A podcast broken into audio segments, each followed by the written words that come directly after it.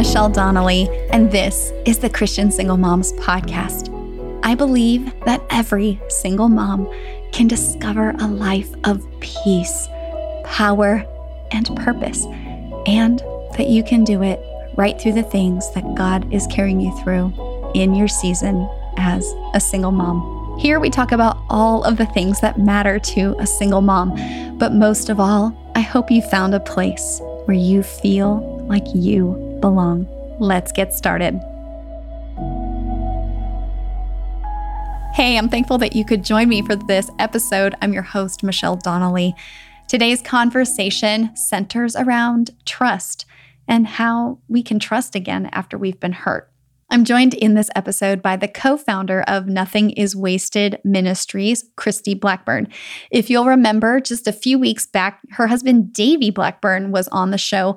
But this time, Kristi is here to share a little bit more about her own journey. She talks about her walk through some difficult seasons with the Lord. She talks about a journey through single motherhood, but through it all, she reveals how God taught her how to trust Him and then how that resulted in her learning to trust other people. Kristi also shares with us how God actually brought Davey into her life to help her learn to trust and how she was able to heal in the context of a relationship. As we get started, if you'd like to take notes on this episode and then later give yourself the opportunity to pray and reflect on what you've learned, I want you to have a look down in the show notes.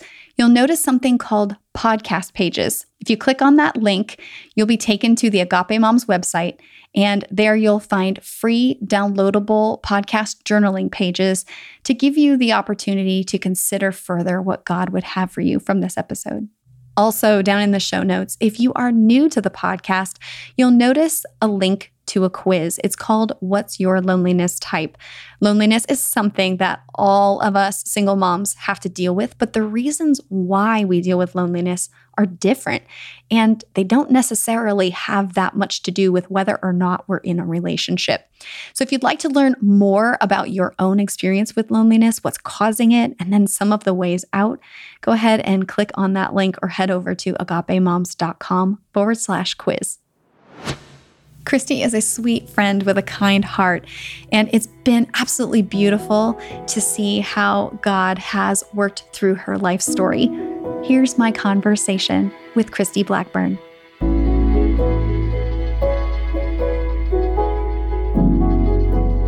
Kristi, I'm so thrilled to have you with me today. Welcome to the podcast. Hey, thank you. I'm so honored to be able to speak into your community and that you invited me on. I'm thrilled to have you here too because you have such an incredible story. Mm. And in it, though, it's like many of us, it's got ups, it's got downs, twists, turns. And however, though, there's so much hope that God has weaved through it. Yes. I'd like to have you start us off just sharing a little about your journey up into the point where you became a single mom. Yeah. Well, I think a lot of people they start out with like I grew up in a pastor's home. You know, I, a lot of my friends, at least. I mean, I was around a lot of people in the church, and so my dad was a pastor, my grandpa was a pastor. It was just in our family. So what you do is you go to church. Um, but I, I kind of saw God in the way of how I saw my dad of I had to perform for his love. And so mm-hmm. it was like a checklist. in order to get to heaven, if I just did all these things, like check, check, then I will go there. And so be a good person, don't cuss, you know, yeah. don't steal, like all those little things that you think about. Um, and so that really was my faith journey in the very beginning was just my parents' faith and just doing what I was supposed to do. But at the same time, um, my father, it was just kind of different. Um, he was abusive, he was controlling. Mm-hmm. Um, and so there's a lot of woundings that happen as a child early on. And so a lot of confusion. I, I kind of saw my heavenly father like my earthly father that way. Mm-hmm. So I saw my dad as kind of being angry and powerful. And I was, I always was afraid of him. So I was seeing God that way too. Like, I'm afraid of you, God. Like you mm-hmm. are all powerful. That made sense to me when they described God yeah. in that characteristic in that way. But a gentle God was not what I saw. Um, and so that started my foundation pretty early on. Um, and then, you know, go forward to when I was 19 years old. God put so many amazing people in my life that felt called to share the gospel with me. What was funny it's I, I, was so confused. Like, why do they think they need to share the gospel with me? I'm already a believer. Like, mm. go to somebody else. Like, I, that's already done. Mission accomplished. I'm good. But yeah, I'm good. but what's so beautiful is I was carrying so many burdens of this childhood trauma that I was carrying that I ended up going to this Christmas conference God made it all happen. I show up there. And at that point, I was going to alcohol to just solve all my problems. Mm-hmm. Um, nothing at the bottom of the bottle would answer anything, but I felt like maybe it would. Um, and so I felt pretty empty. So I showed up to this co- Christmas conference. Everyone was super happy. And someone asked me, How's it going? I'm like, It's kind of weird because everybody's sober and they're so happy. Mm-hmm. Like to know that there was this joy there that existed not because of worldly things and meaningless things, but because of a God that they served and that they loved. And so at that conference, it was really neat. All of a sudden, God started softening my heart. And I remember it was on New Year's Eve that I gave my heart to the Lord then. And it felt like, wow, here's this Savior who wants, number one, a relationship with me, two, who is gentle, and three, who wants to take all my burdens and make them his own. Like he loves me that much. I've never heard of any guy that would ever do that for you. I'm like, if this is who he says he is, I'm going to follow him till death. Like it doesn't matter. And so that was just a different thing of taking religion to relationship. Um, so, you know, in any relationship, you're having to learn what that looks like. You, I mean, marriage, we think about marriage, that's hard. You're you're learning each other's quirks and everything, but we know Jesus is perfect. So we're the issue at the end of the day. Mm. And um, also even just with your heavenly father, you if you had a lot of foundational issues in the beginning, it's kind of hard to work that relationship out. So mm-hmm. a lot of believers, they put a lot of shame on themselves when they go back and forth it's not really going back and forth. I feel like I feel like you're just trying to work through and go through your journey of learning to depend and trust on the Lord. And I mean, you look, see it all over scripture. You see the Israelites, he takes, it's his people. They, they take him out of slavery. And these people keep on going back and forth mm-hmm. from their mm-hmm. idols to trusting in man instead of trusting in God. That's just natural. And that's what we tend to do. We're humans. That's, that's what happens. And so throughout that that time frame i just kept on going back and forth like i just don't really know and i wasn't like doing that checklist but i didn't want to be perfect at the same time i wanted mm-hmm. to follow god fully in the desire of my heart. So I started traveling all over the place, uh, doing mission work. So I went to Mexico, worked in an orphanage, Brazil, Cambodia. Um, there I was working at a safe house for girls in human trafficking. And then I went to Mexico again to work at a private school. And it was neat to see at each of these places that God was just healing past wounds that I didn't realize that I had. Mm-hmm. Um, I remember looking at some of the kids in the orphanage just grieving over their stories. I mean, one of the stories was one of the kids was chained to a railroad track while his mom would go party and his dad abandoned him. And so I'm like, God, how could you abandon, like, how could his dad abandon him? And then I realized at that time, like, no, I was abandoned by my dad. Mm. So I'm feeling this for him and fighting for him and praying for him because I feel this deeply. And God was just opening up my eyes during all that time. Um, fast forward then to the last part in Mexico. I was living in Mexico. I was working at the private school as a teacher. And I was on my way to coming back to the States. And I went to a birthday party, and these people, they hang out all night. It doesn't matter if you're 15, if you're a grandma, whatever age, like they are hanging out all night. This is how Mexicans celebrate. Mm-hmm. So it was like 1 a.m. And I'm like, okay, the grandma's still here. I still can't make it. I got to go home. I am tired. And I felt so bad because it's rude to leave early. And mm-hmm. so I was like, guys, I'll just walk to my car. I'm fine. And up walking out, and a group of guys assaulted me in the middle of the street, beat me up just for a purse, left me passed out, and a taxi driver had to stop to get me up. And at that point, it's like here I have my dad, I have all these other, you know, other guy issues, and then here's this these guys who just beat me up. I'm like, I got this. I can survive this. I'm a survivor. So I had a bunch of PTSD when I came back um, from Mexico to the States, and I was in a very, very vulnerable spot working with a lot of counselors, but still that there's like more deep woundings that that brought up. Mm-hmm. And so I was kind of working on my relationship with the Lord as well. Like, God, how could you allow that? Are you good? Why is all mm-hmm. these bad things keep on happening? And at that time, then I met this guy who uh, was not a believer, but he would go to church. I'm like, okay. And there's this thing that they say, like, your small yeses, you start making all these little yeses. Mm and then you make that big yes. Mm-hmm. And so they t- teach you when you start making the small yeses, you need to cut those off. You need to stop it because it will lead you to a slippery slope into that big yes. So my little yeses ended me up uh, getting pregnant out of wedlock. And that, again, when I think about that, you can pretend like you're this perfect believer. You know, no one sees your sin on display. But the moment you get pregnant without a ring on your finger, your mm-hmm. sin is out there for everybody to know. Mm-hmm. And so walking in a church with a belly, like I already felt like this stigma, like I ruined my life. Mm-hmm. Uh, we prayed for five months of should we get married or not? And we felt like the Lord was leading us in that direction. So we got married. And then we ended up ending the marriage and divorce. And so that left me as a single mom feeling just so confused and betrayed by the Lord of why did my life get to this point after I worked so hard to get out of what I was in. Mm-hmm. So talk about that a little bit. That inevitably, I'm sure, led you into a period of a lot of wrestling. That you've had these traumatic experiences with men but not only that some of that is then reflected onto the lord as you mentioned as far as like in the case of your father but then also feeling like you've been left yes oh yes i think like when it comes to just again the, the whole trust aspect you trust someone from positive experiences so what's God, God is so beautiful in the way he creates our brains and our bodies. Um, I'm a PA. So, you know, we learn all the physiological aspects of what our brain does. Mm-hmm. And one of the things I was reading about was that when you experience, let's say like as a baby, you touch a hot stove, well, now you've already experienced that. So then you take your hand off and you know, I will never touch that stove. Even if it's not hot, I'm not going to touch that because I was hurt there.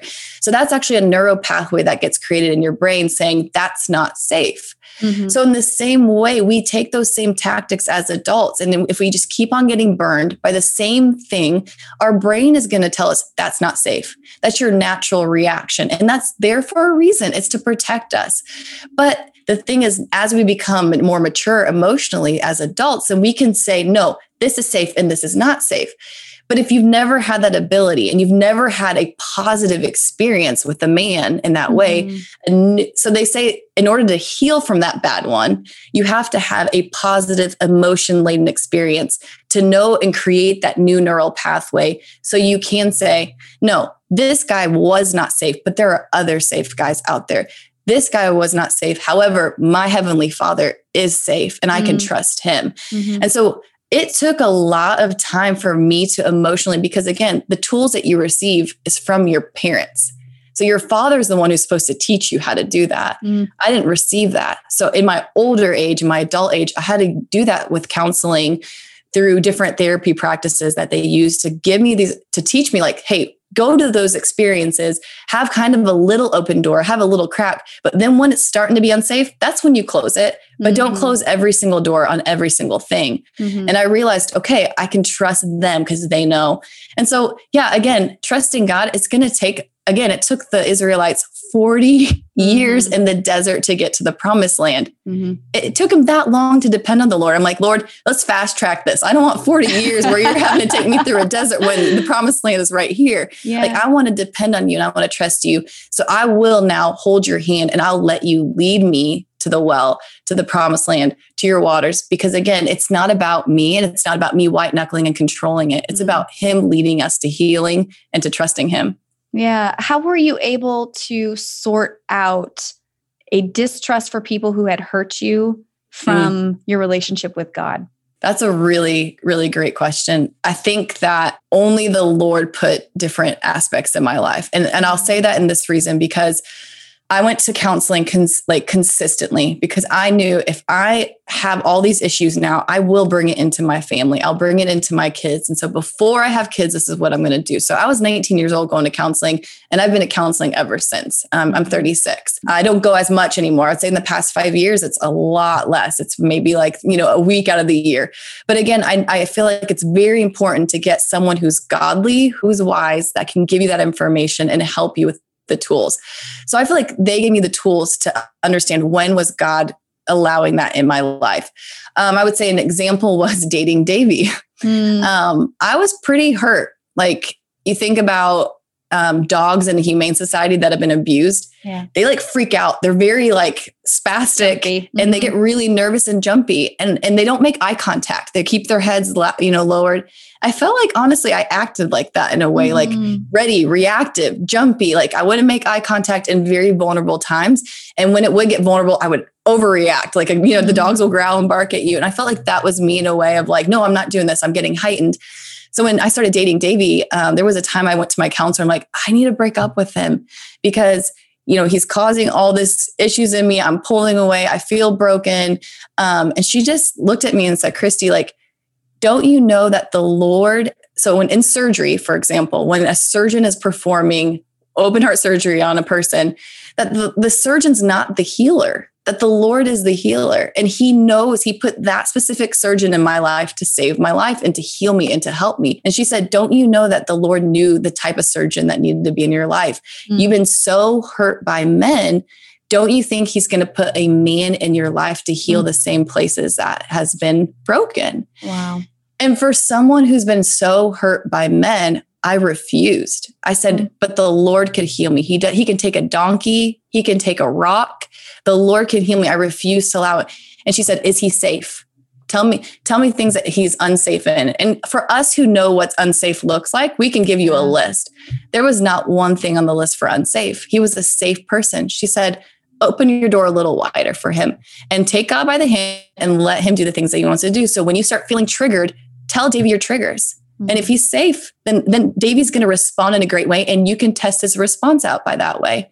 And so I would I would start telling him vulnerable things that I wouldn't tell people, but little bits. I mean, again, some of us are too trusting and we just say all the things, you know, but for those yeah. who are very reserved, that's a good practice of okay, is this person safe to share my heart with?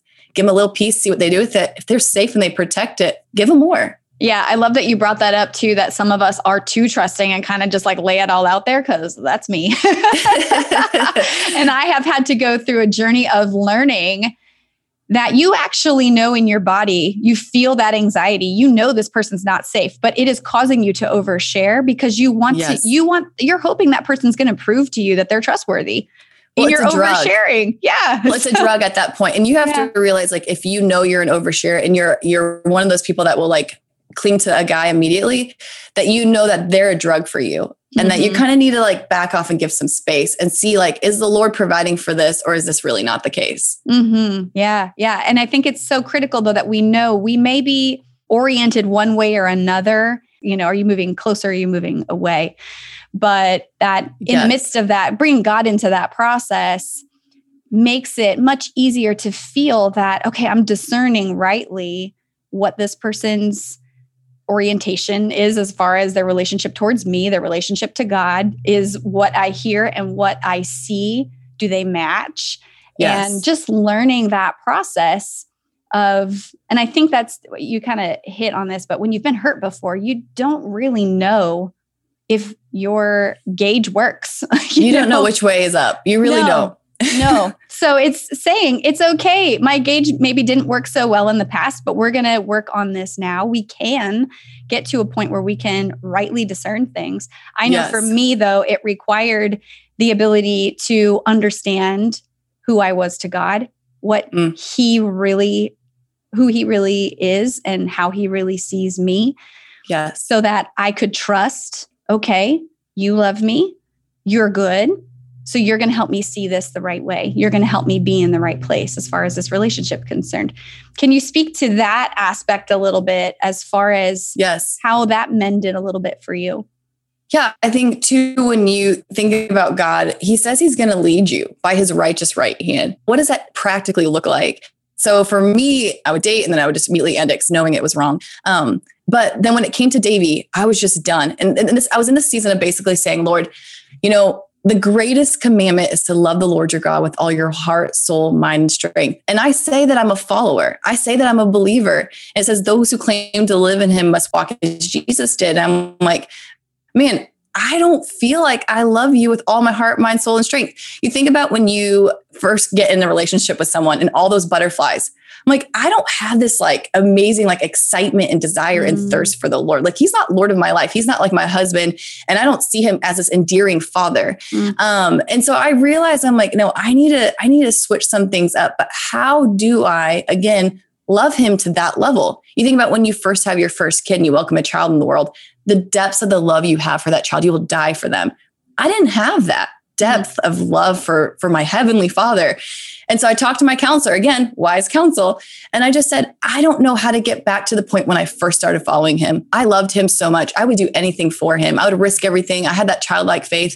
And now i'm just kind of like going through the motions. I read my bible. I pray to him. There's no excitement about him. I don't i don't really care to love him that way. And she said well what did you do? I said i removed all distractions. So dating everything. She goes well, I wouldn't say you need to like I didn't date for four years in college, actually. That's how mm-hmm. serious I was about making sure I was on the right path with the Lord. What mm-hmm. girl in college doesn't date? That's when most girls yeah. are dating to get their husband. Right, right. And so I sacrificed that. She goes, Well, I wouldn't recommend four years of not dating. She goes, But I think for a time, just take all distractions away and spend time with your Heavenly Father. Start writing in a journal, um, writing your feelings out to Him, asking, begging Him, and wrestling these questions down to the ground with Him about how you're feeling about Him. And when I started doing that, I just fell so in love with him. It was such a sweet time in my singleness. I would put my daughter down to bed and I would just get in his word because he's speaking straight to us in his word. And I would just be weeping, like, I understand my worth. You love me so much. Why would I even need a guy? I got to a point where I'm like, okay, God, it's going to be me and you. Mm-hmm. I don't need to bring a, a, boyfriend with my daughter and these guys in and out. Like, I'm just going to make, it with me and you. So then Davey pops in like a couple of weeks after that promise mm-hmm. to the Lord. Mm-hmm. And I thought we made a mutual promise. I thought God was like, yep, that's how it's going. But, you know, come to find out, no, he had Davey for me in my life. But it took Davey six months six months. And that's, I think that's the biggest thing. When God has someone for you, they will fight for you. Mm-hmm. It doesn't matter what the timeline is. If you keep on saying no, they will come back. So you saying no is not going to deter them if the Lord's putting it on their heart. He will move mountains to have this man ask you out. So for me, I always think that women just need to take some time from it and remove those excitement emotions because if we're so excited, it's as if we're trying to fill some kind of void. Yes. And if we're trying to, and, and of course, in scripture says it is not good for man to be alone. I do not feel like God like calls everyone to singleness. And it's true. There is a reason why God wants to put Adam with Eve. It is very, very true. But if we can't have that one on one in love, in that deep, rich love with our father, then this man's going to be this idol on a pedestal that he shouldn't stand on, that he's never going to mount to anything. And you're going to fight him when you do get married because he's not what you expected him to be. Mm. So for me, I knew it took him six months. He just kept on asking in different ways for us to hang out. I'm like, I'm good. I'm good with my father. And then all of a sudden, it, I had this desire. We were at the gym. We met each other at the gym, and that's how I started asking.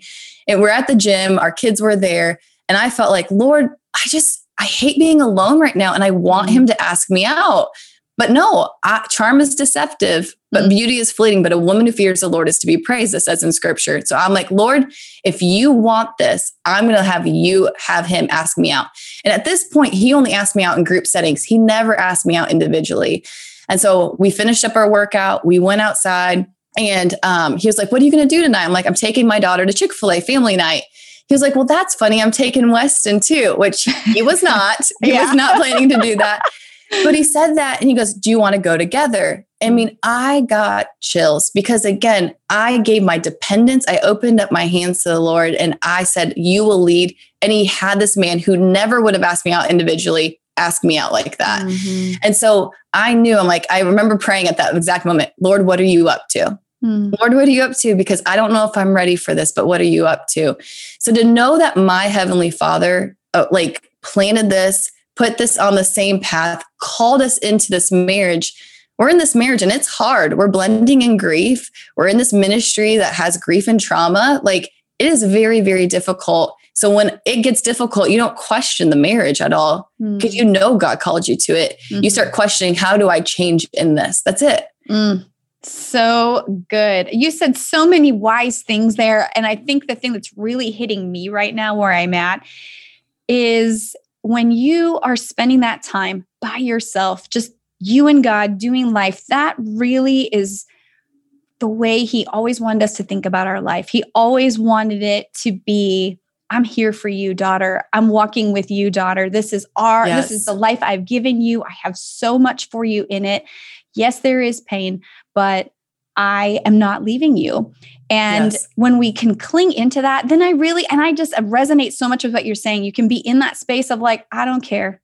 If this is my life for the rest of my life, and there is not another man that steps onto the scene, that's okay. And I know a lot of women don't like to hear that, like God is your husband thing. But if you can really sink into that relationship, yes. you can see just how much he can fill those lonely spaces and those heartbroken spaces. Yes. That no matter yes. of excitement. Well, this or, is the same God. Sorry. No, go ahead. But this is the same God who told Abraham that you're going to be the father of all nations, gave him this promise, and then said, Hey, your first son that you've waited 25 years now after this promise, go kill him and sacrifice mm-hmm. him. Mm-hmm. So this is a God who really is a jealous God who wants our like this deep relationship with us, not jealous in the way of love me, I'm narcissistic and I need all the glory, but jealous in the way of he's our creator. And as a parent, we know with our kids, we would do anything for them to love us. We mm-hmm. would do mm-hmm. anything. And so in the same way, he knows what it's going to take for us to have fullness of joy.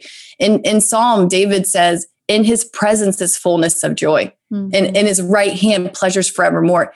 He knows that's the only way it's going to fulfill us. But we're sitting here and going and doing these random things that are just drugs that are temporary highs that never fulfill. And we have him, we have his presence, and we don't seek his face. Mm-hmm. And so I just feel like I still have to practice that now. Like there are times where I have three kids, I'm busy, we have our ministry, my husband has emotional needs as well. I'm exhausted. And I realize I'm like, why am I not drinking from the well? Mm-hmm. It hmm. seems like another to do sometimes to get in my in the word and to doing a prayer and meditating. And I'm like, but this is the well. This is pleasures forevermore. Why am I not taking this time? That's so good. And I think that's really important because we have to remember that that is true for any season and stage of our lives. And I yes. think for anyone who does aspire to relationship in the future, these are the things though that make that relationship whole and healthy and good in the Lord is that you're settled in him first. And then you know what that looks like in another person. So if that other person is not doing those same things there's then that attraction kind of dampens because you know hey you and me are not in the same space. It does. I mean, you think about if you have a heart, if God gave you a heart to serve a certain population, certain people, um, and you're serving those people, and then your husband doesn't want to serve those people, most likely you're going to give up that heart and that mm-hmm. desire. But that mm-hmm. was like the purpose and the calling and your fulfillment. Like that's how you felt, felt fulfilled. So let's just say you're serving in that area and then a guy is also serving in that area. Mm-hmm. That's usually the best case scenario because you guys are aligned in every aspect and not one's going to sacrifice for the other. Mm-hmm. And I mm-hmm. think that's the beauty in in loving God and doing ministry together because Davey are aligned in almost every single way. Mm-hmm. So that helps in the chaotic and craziness of everything else we have. Right, because life still goes on. it still does. so in the midst of this though, Davey's now on the scene, and you're having this impression that, all right, Lord, I think you've put him here. Yes. How did you start to make those steps towards, oh man, I, I have to trust another person? yes. Well, I think a lot of times too, um, I remember one campus leader of this ministry told me, like, hey, Kristi, you're just so amazing at like just you know naming everything discipleship and just all like the characteristics of what a christian is you know and i think when i look back at it i'm like it's kind of comical that we had this conversation but they said but you but you have a big butt and i'm like okay you're a dude this is inappropriate you shouldn't be saying this to me. And he goes let me explain myself. It's like i can say all these good characteristics but you don't trust people well. You mm-hmm. don't trust authority you don't trust men and it felt at that time words of shame because I already felt bad that like why can't I trust these people? I was mm. recommended by so many you know discipleship group leaders to read this book called Trust and and again I'm like I I'm trying to. So it's kind of like I can pray God help me trust. But I don't you don't know how to trust unless you are experiencing some way to be vulnerable to allow yourself to trust that that makes mm-hmm. sense and so i feel like I, for the women out there who have a hard time in trusting just know that god created your bodies to do that and your minds to do that to protect yourself mm-hmm. uh, i heard it said one time that as children when we have childhood trauma we put up this armor to protect ourselves so it's like ironclad. Like no one can get through this. But now we're safe. We're out of that childhood trauma as adults, but we are so comfortable within our armor that we can't just let go. Mm-hmm. And I think if we could let that armor go and say, you know what, my skin doesn't have to be so like tender and soft and, and or some of us is so rough and tough where no it's impenetrable that like nothing's going to get through i can be a little more soft about this and, and and figure out again, like how we said before, is this person safe? Is this uh, experience safe? Um, and and put ourselves out there. So it's funny because when I was dating him, I kept on pulling away and he would see that. Mm-hmm. And I remember doing Gideon prayers. So if people don't know who Gideon was, basically he was this nobody that God said, You're gonna mighty warrior, you're gonna go and save the Israelites from the, the Midianites and everybody. It, it was just nuts because you would never think of this guy as a mighty warrior. So he's like, God, who am I? So he, he said, God, if, you know, I'm going to put out my fleece and if it's wet and everything is dry, then I believed you. You know, he asked five different things throughout the whole entire time. It's absolutely nuts. He, but God always gave him an answer. Mm-hmm. So I love Gideon prayers because I believe that God, if it's in his calling, in his way, he will give you a very clear smack in the face answer. Mm-hmm. So one day I remember going to small group. Davey was in my small group and none of our small group knew we were kind of talking and dating because we just wanted to keep it low because we're like, people make a big deal about this. We don't want anyone to know. And one of the girls in the small group, um, she came up to me. And at that point, she didn't know. I prayed a Gideon prayer that morning. I wanted to break up with him that night. I'm like, this mm. is too much. I cannot do this. I can't trust this man. And I'm going to be put out in front of everybody to just be, you know, a laughing stock of like the fact that he's going to break up with me. He's going to hurt me. I'm going to be destroyed. And so she came up to me. And again, I barely ever talked to her at this point. And she said, You know, it's funny. I've been praying about Davey's future wife. And this random thought came to me today. And I used to hang out with, so her his future wife uh, his late wife was um, amanda byers mm-hmm. so amanda blackburn when they got married and so the, the whole byers family is amanda amber and james those are all the siblings and she said i used to grow up with them and i hung out with amber a lot and you remind me of Amber. And when I've been praying for the, his future wife, I've been praying for somebody that would be just like the family so they could fit in. And have you ever thought about like you and Davey dating? like it was the most random thing she could have said. So yeah. I was like, God, I see you. Mm. Like slap in the face. Okay, like here's someone else who's never met me really, never really been around me much. And she sees it. And so you're having her speak into this this way. And so I do believe that God will show you if you open your hands when you are struggling to trust. Mm-hmm.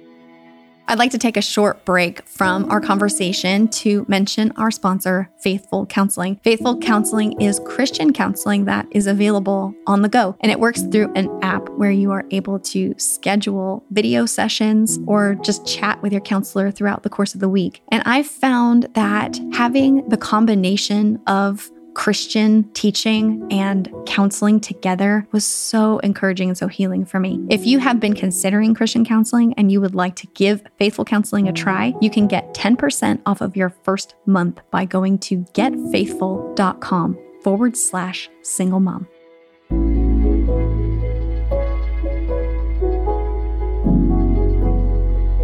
And practically step that out though. What what were the things that you had to do those steps of faith that you had to say, all right, God, but practically how that looked between you and Davey. What were the things that you had to get out of your comfort zone with? Yeah, so that night I did not break up with him. So that was a good thing. Um, so don't run. yes, don't run. Yeah. Yes. And then again, the conversations that we would have. So he would look into my eyes and I just kept on looking down and he would just say, Kristi, like, you you are so strong. Like your confidence you're just it seems like you're so powerful and like your strength that you exude is amazing.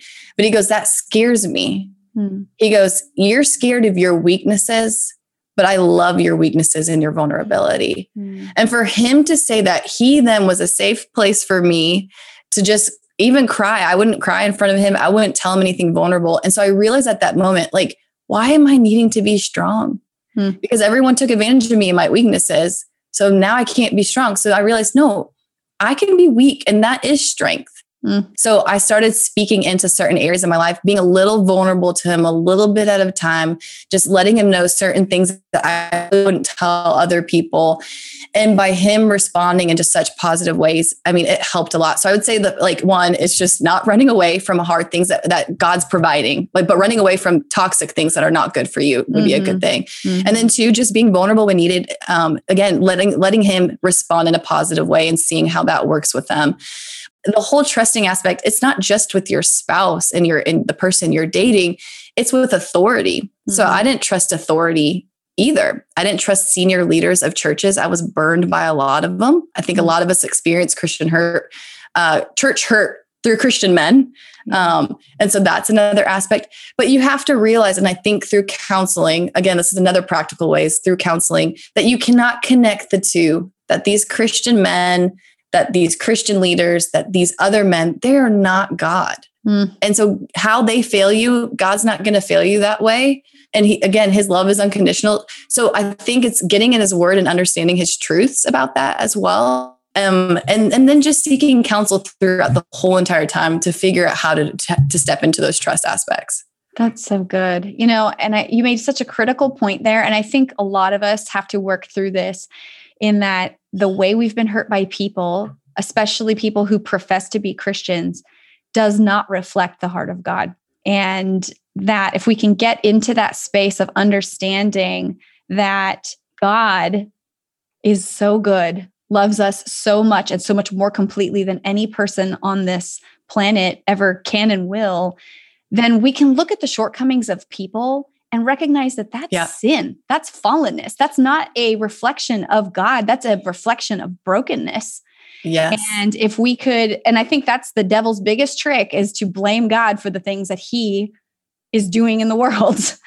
and if we can, if we have the yes. ability to to recognize rightly good from evil and recognize the sources, then it's so much easier to say, okay, I'm not going to apply what I'm seeing in the world anymore to God. And as a matter of fact, yes. I'm going to make sure I look for the good that's in the world and I'm going to know that's you. And I know for me, one of the big things to get there was prayer that yes. by very concretely, and I have to journal them now. This is a new discipline for me. I need to write them down because my head is too busy. And I get off into these spaces of like, oh, and then I gotta do laundry after this is over. that like, is true. Oh, no. the to-do list. yeah, yeah. So the more that I spend time though and actually write these things down, then I'm so much more aware of the spaces where it was like, oh, I prayed for this and this could actually go along with this, you know, or or you actually I prayed for this, but this is even you're showing in a bigger way you're showing up here and that moving into that space yes. asking and receiving is one of the easiest ways that we're able to trust god well, when you think about God in scripture, like we hear, faithful you've been, faithful you'll be. Mm-hmm. And so, how do you know that God has been faithful and will be faithful? It's from his past faithfulness. And in scripture, everywhere it talks about um, when God was faithful and he showed up to his people, he would tell them, build an altar. Mm. And so I actually, in my journal, I have my altars page because I, when I pray for things, it is so easy to see the miraculous God show up in all these things. And then all of a sudden, I forget, just mm. like the Israelites did in scripture. They keep on forgetting who their God is and how powerful he is. The fact that he opened the Red Sea and they walked a mile in this raging sea free from harm, and then he closed it on the like the Egyptians, it's like mind boggling that they're like, God, I don't trust you right now. Mm-hmm. Like it took, it took him 40 years. Like, how in the world? Like you saw his hand, you saw this. But in the same way with us, when we don't remember his faithfulness and what he's done in our lives, then we will forget that he's going to be faithful in the future. And that's where trust is built with your savior is mm-hmm. by seeing, God, where have you been faithful in my life? Mm-hmm. And building that altar. So good. I love that. It's it's that memorial in our lives of these times yes. where God came through and we just have to remember. And I think the other thing too is that's why stories matter because the more we get used to telling our story of God's faithfulness, the easier it comes to our mind, but also when I hear your story, Kristi, I'm like, look how good God is. Look at all these things he did for her. So when I'm having a down moment, it's like, well, you showed up for her and I know you love me. So and even with that, I think sometimes we put things in our own hands too. Like I remember um, just until I was 19 years old. I mean, purity ring, doing everything perfectly right, waiting for my husband. Like all my friends were just doing all the crazy party life and everything like that and being impure. And I'm like, God, I'm saving myself for the right guy. And then all of a sudden, I stopped and I realized like I did all these bad things, thinking like, man, I don't have worth. I don't deserve a good man in my life. If I ever married a Christian, that would be like crazy. So there's no Christians left. I was 31 at the time when I met Davey. I was thinking, there's no Christians left. There's no way I'm going to marry a good guy. And God brought a unicorn. I'm telling you, Davey, like we call him a unicorn just because like we were we were meant to be together. Like he mm. made him just for me. And I was crying to Dave the other night and I said, how good is God that in my own work, I thought I would have met a man and married the perfect man because I did it. But God mm. shows up in the midst of me doing all the crazy stuff I've done. I wasn't obedient and faithful in every aspect. I wasn't perfect. And He said, Because I love you and you are worth so much, I'm going to give you this unicorn of a man mm. um, because you're good because I made you good. You're righteous because because Jesus' death on the cross. And so for me, it just made it even more sweeter that I married the man that I wanted to marry, um, in spite of me. Um, what's funny, even funnier, is in 2016 um, when I was actually it was 2006. Sorry, I mean it, I have I am aged. I have aged. on my words! But it's such a long time ago. But in 2006, in um, in one of my small groups that I was in when I first became a believer, they said write down the list of your non-negotiables of a guy and your negotiables. I mean, everything I wrote, I'm like, God, if you can find a guy like that, great. And again, I didn't date for four years, thinking that God would just show up and provide me that man. And then I married Davey, and I was looking uh, through that list one day, through that journal, and I saw that list, and I was like, "Oh my word!" to a T. He met every single one and then beyond. Mm. And so God, what he does is he doesn't just give you what you want or whatever. He goes even above and beyond yeah. because he gives good gifts to his his children. Mm. That is so incredible. Talk to me a little bit now as we're moving forward in your story. So, as you and mm-hmm. Davey had dated and combined families, I think we have this impression that, like, oh, that's my, you know, happily ever after and my redemption and, you know, all this kind of stuff. And there's there's tons of goodness in it. But yes. how did that experience though shift who you were as a woman and your relationship with God mm. that now is being played out in your all in y'all's life and ministry? There's a lot that goes with it. I would say one, bringing in so much trauma from like just multiple levels of trauma coming into a marriage. And I would say I go more towards like the feminist side of like mm-hmm. things, um, which I always pray. I'm like, God, don't make me a Christian wife, like an American Christian culture wife. Mm-hmm. Make me a godly wife. So I'm not going to do what every other Christian woman does with their husband. I'm going to do what the God, like what the Lord called me in this season to do. So I'm not going to take the stereotypical roles. Um, I'm going to do what God's called me, and then Davey in the same way in his role. So we've prayed that together, and it's been a neat thing. Um, but even just trying to get to that point of I was independent for so many years without a man. And now, according to scripture, I'm supposed to submit and I'm the helper. And it feels as if it's like this lower role of like, I have no say and I'm supposed to do whatever my husband says. So I had to work through a lot of that from being so independent and now i'm sharing money and now i'm sharing a budget and now now we have two different kids that we're blending one ha- went through a divorce and one went through his mom being murdered and his his sister and so to experience that bring them together it's and then my husband going through what he went through and walked in on it to bring that together that's a jumbled mess. I mean that's a lot we're going to have to work on. That's a lot of baggage on everybody's part to bring in and say let's create this whole happy family. And so it looks like this amazing like redemption story from everywhere on the outside but when when you say it like that you realize wow there's probably a lot going on you know mm-hmm. behind the scenes. And there has been there's milestones for our kids that haven't been met because of trauma and having to work through that. There's trauma on both ends of ours that Davey and I will have to, will get heightened in certain areas where we're like wow we need to we need to work through that together. And that's the biggest thing that I will always tell people is people don't realize when you're married obviously they say it's one flesh um, that's hard to get in that rhythm of one flesh with another human being that's so mm-hmm. separate from you. Mm-hmm. But when we can we can fight with each other towards a goal, or we can fight against each other away from the goal. We all the goal really is for a happy, healthy, holy, God fearing marriage. But at the end of the day, when you're bringing in all this stuff, you can easily fight away from the actual goal. Mm-hmm. And so we realized early on, like, we need to fight for each other. We need to fight for our kids and not fight against our own will and what we want personally. And so it's been hard. I mean, it's been it's been a very difficult season, and then bringing a, a third child in. But I would say the beauty is not in the marriage. That's not where God what he had for us specifically is saying like because now you're married you're complete and you're whole. We already complete and whole in the lord. Mm-hmm. so that's that is not the thing.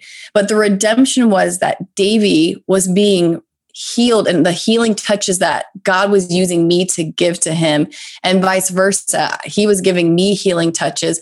God wanted also to reflect who he was as my father and as my husband through my mm-hmm. husband it was a beautiful thing when when my husband goes and seeks after the lord every single morning i wake up and my husband is at the same spot in the in our sitting room reading the word and my kids see that and we know who he is seeking after he's leading our family in a very positive way in the best example possible not telling us we things but doing it himself when he seeks him he treats us i mean it's just the most beautiful thing to see my daughter going to have a, a man in her life that follows the Lord. Yeah. That's the redemption piece right there. It's mm. not the marriage, it's the whole aspect. Mm, so good. You know, and I think the thing, some women are listening and they're going to say, okay, I hope that's my story. And others may be saying, I, I, it's okay if I don't go down that road. And I think the thing we have to recognize is whether that is meant to be through a spouse or whether that's meant to be through a community believers, this is the way that God redeems our story is by bringing us together. And we have to open ourselves to the potential of having to walk life with people, whoever they are. and that means learning how to gauge what you can trust people with, what you can't, yeah. who can walk with you, who cannot. Yeah. And that is a bumpy process of being vulnerable and opening ourselves up and allowing other people to do that and there's some you know stepping on of toes and things like that and sometimes god shows you this is not a person I meant to have in that journey with you or only for yeah. a certain season but that in the midst of the body coming together that we are healing each other's broken places that that's how god is the hands and feet through us yes. and how beautiful yes that it's in your home and in this you know covenant relationship and that it's playing out in your kids lives and and all of that but for a woman that may feel that either that's not for her or that she's not sure that that's really what she wants, that there's still that redemptive relationship that can occur in all kinds of different ways. Exactly. It doesn't have to just happen in a marriage. It can happen through mm. any single person that comes in your life for sure. Yeah. So, Kristi, for a woman who maybe is in a space of like struggling to trust God, struggling to take that first step after all the things that she's been through, mm. what word of encouragement might you have for her? I think when you think about life, I mean, for us who have sought every single aspect of a temporary high or sought, you know, sought out happiness in whatever way, um, we've realized that nothing fulfills really alcohol, drugs, guys, kids. I mean, anything you can think of, traveling, nothing fulfills, online shopping, like nothing fulfills in this life. And so I remember just feeling like, God, I, I don't I don't understand. I don't trust you, but I know there's nothing but you. I know you're the way, the truth, and the life. So I will follow you, but I need you to show me.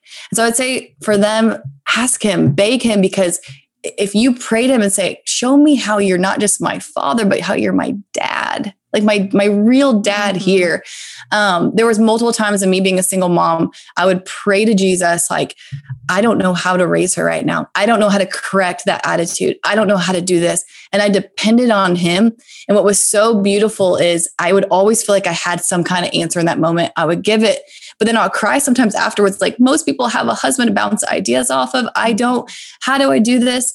But then when Dave and I got married, he came from a very healthy foundation with very healthy parents has no trauma from him being you know growing up with his parents and we parent the exact same way Mm. That's Jesus right there mm. because I relied on him. And so I think what you just have to do is take that first step. God, God, I remember it was so beautiful when they were going in the promised land, they were going to go through the Jordan River. They had to take that first faith step in the river and then the river parted. It didn't part beforehand. They didn't see the answer beforehand. Mm. They had to take the first step and then it parted. And then they're like, oh, God, you're faithful. Okay, I'll take the next step. And then, okay, it's still not coming down to me. I'll take the next step. So I take, I would just say, take that next step, pray to him and say, show me how you're my father. Be my husband for me in this season. And you're going to see him show up. And then when he does, write down your altars and praise him and thank him for how faithful he is because there is nothing in this life he has infinite joy the pre- in, in his presence there is joy in his right hand there's pleasures forevermore nothing else it compares at all mm. So good, Kristi. I love that. I'm completely, even just myself, just I'm really um, soaking in, you know, all of of what you're saying, and mm.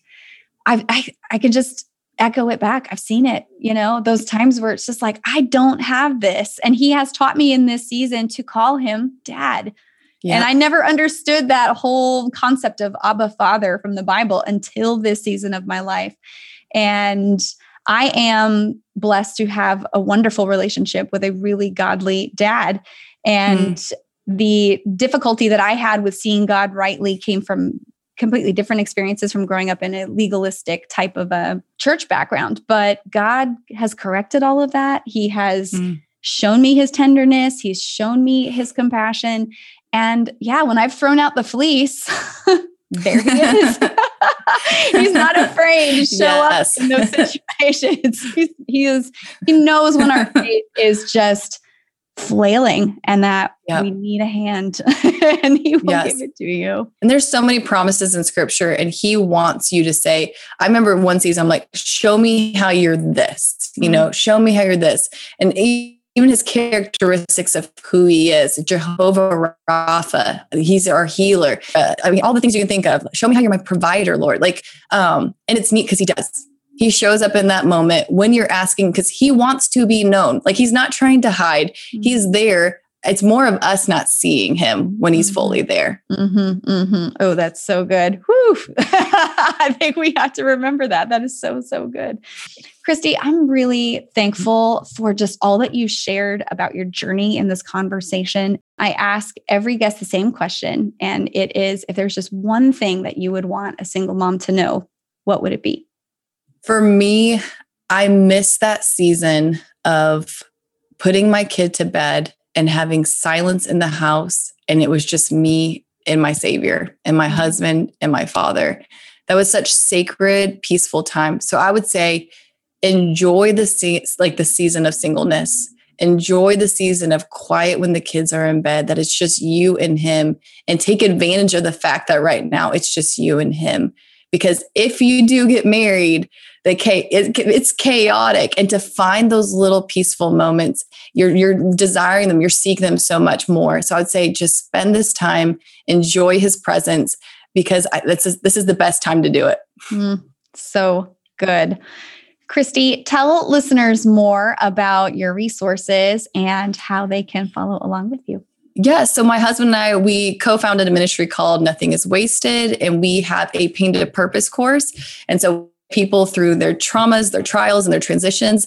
And so you can find that at Nothing is Wasted Ministries for their Instagram. Also, it's at nothingiswasted.com. So we have a site for that. Also, I do health coaching um, and health and wellness. We're having a cookbook coming out. So you can find all that information at kristiblackburn.com. Also on Instagram at kristi.blackburn.niw. Fantastic. And I will have links available to those in the show notes to make it easier for listeners to find those resources. But thank you so much for spending some time with me today. Oh my goodness. Thank you so much for having me. If you enjoyed this conversation with Kristi, I've got a couple others in mind for you. You may want to go back and listen to episode 73 with Davey Blackburn. That's Nothing is Wasted, Confronting Pain, Unlocking Purpose, and Taking Back Your Life. And then also have a listen to episode 70 with Brittney Moses. That's Waiting Well in Singleness and How to Introduce Your Child to a New Man.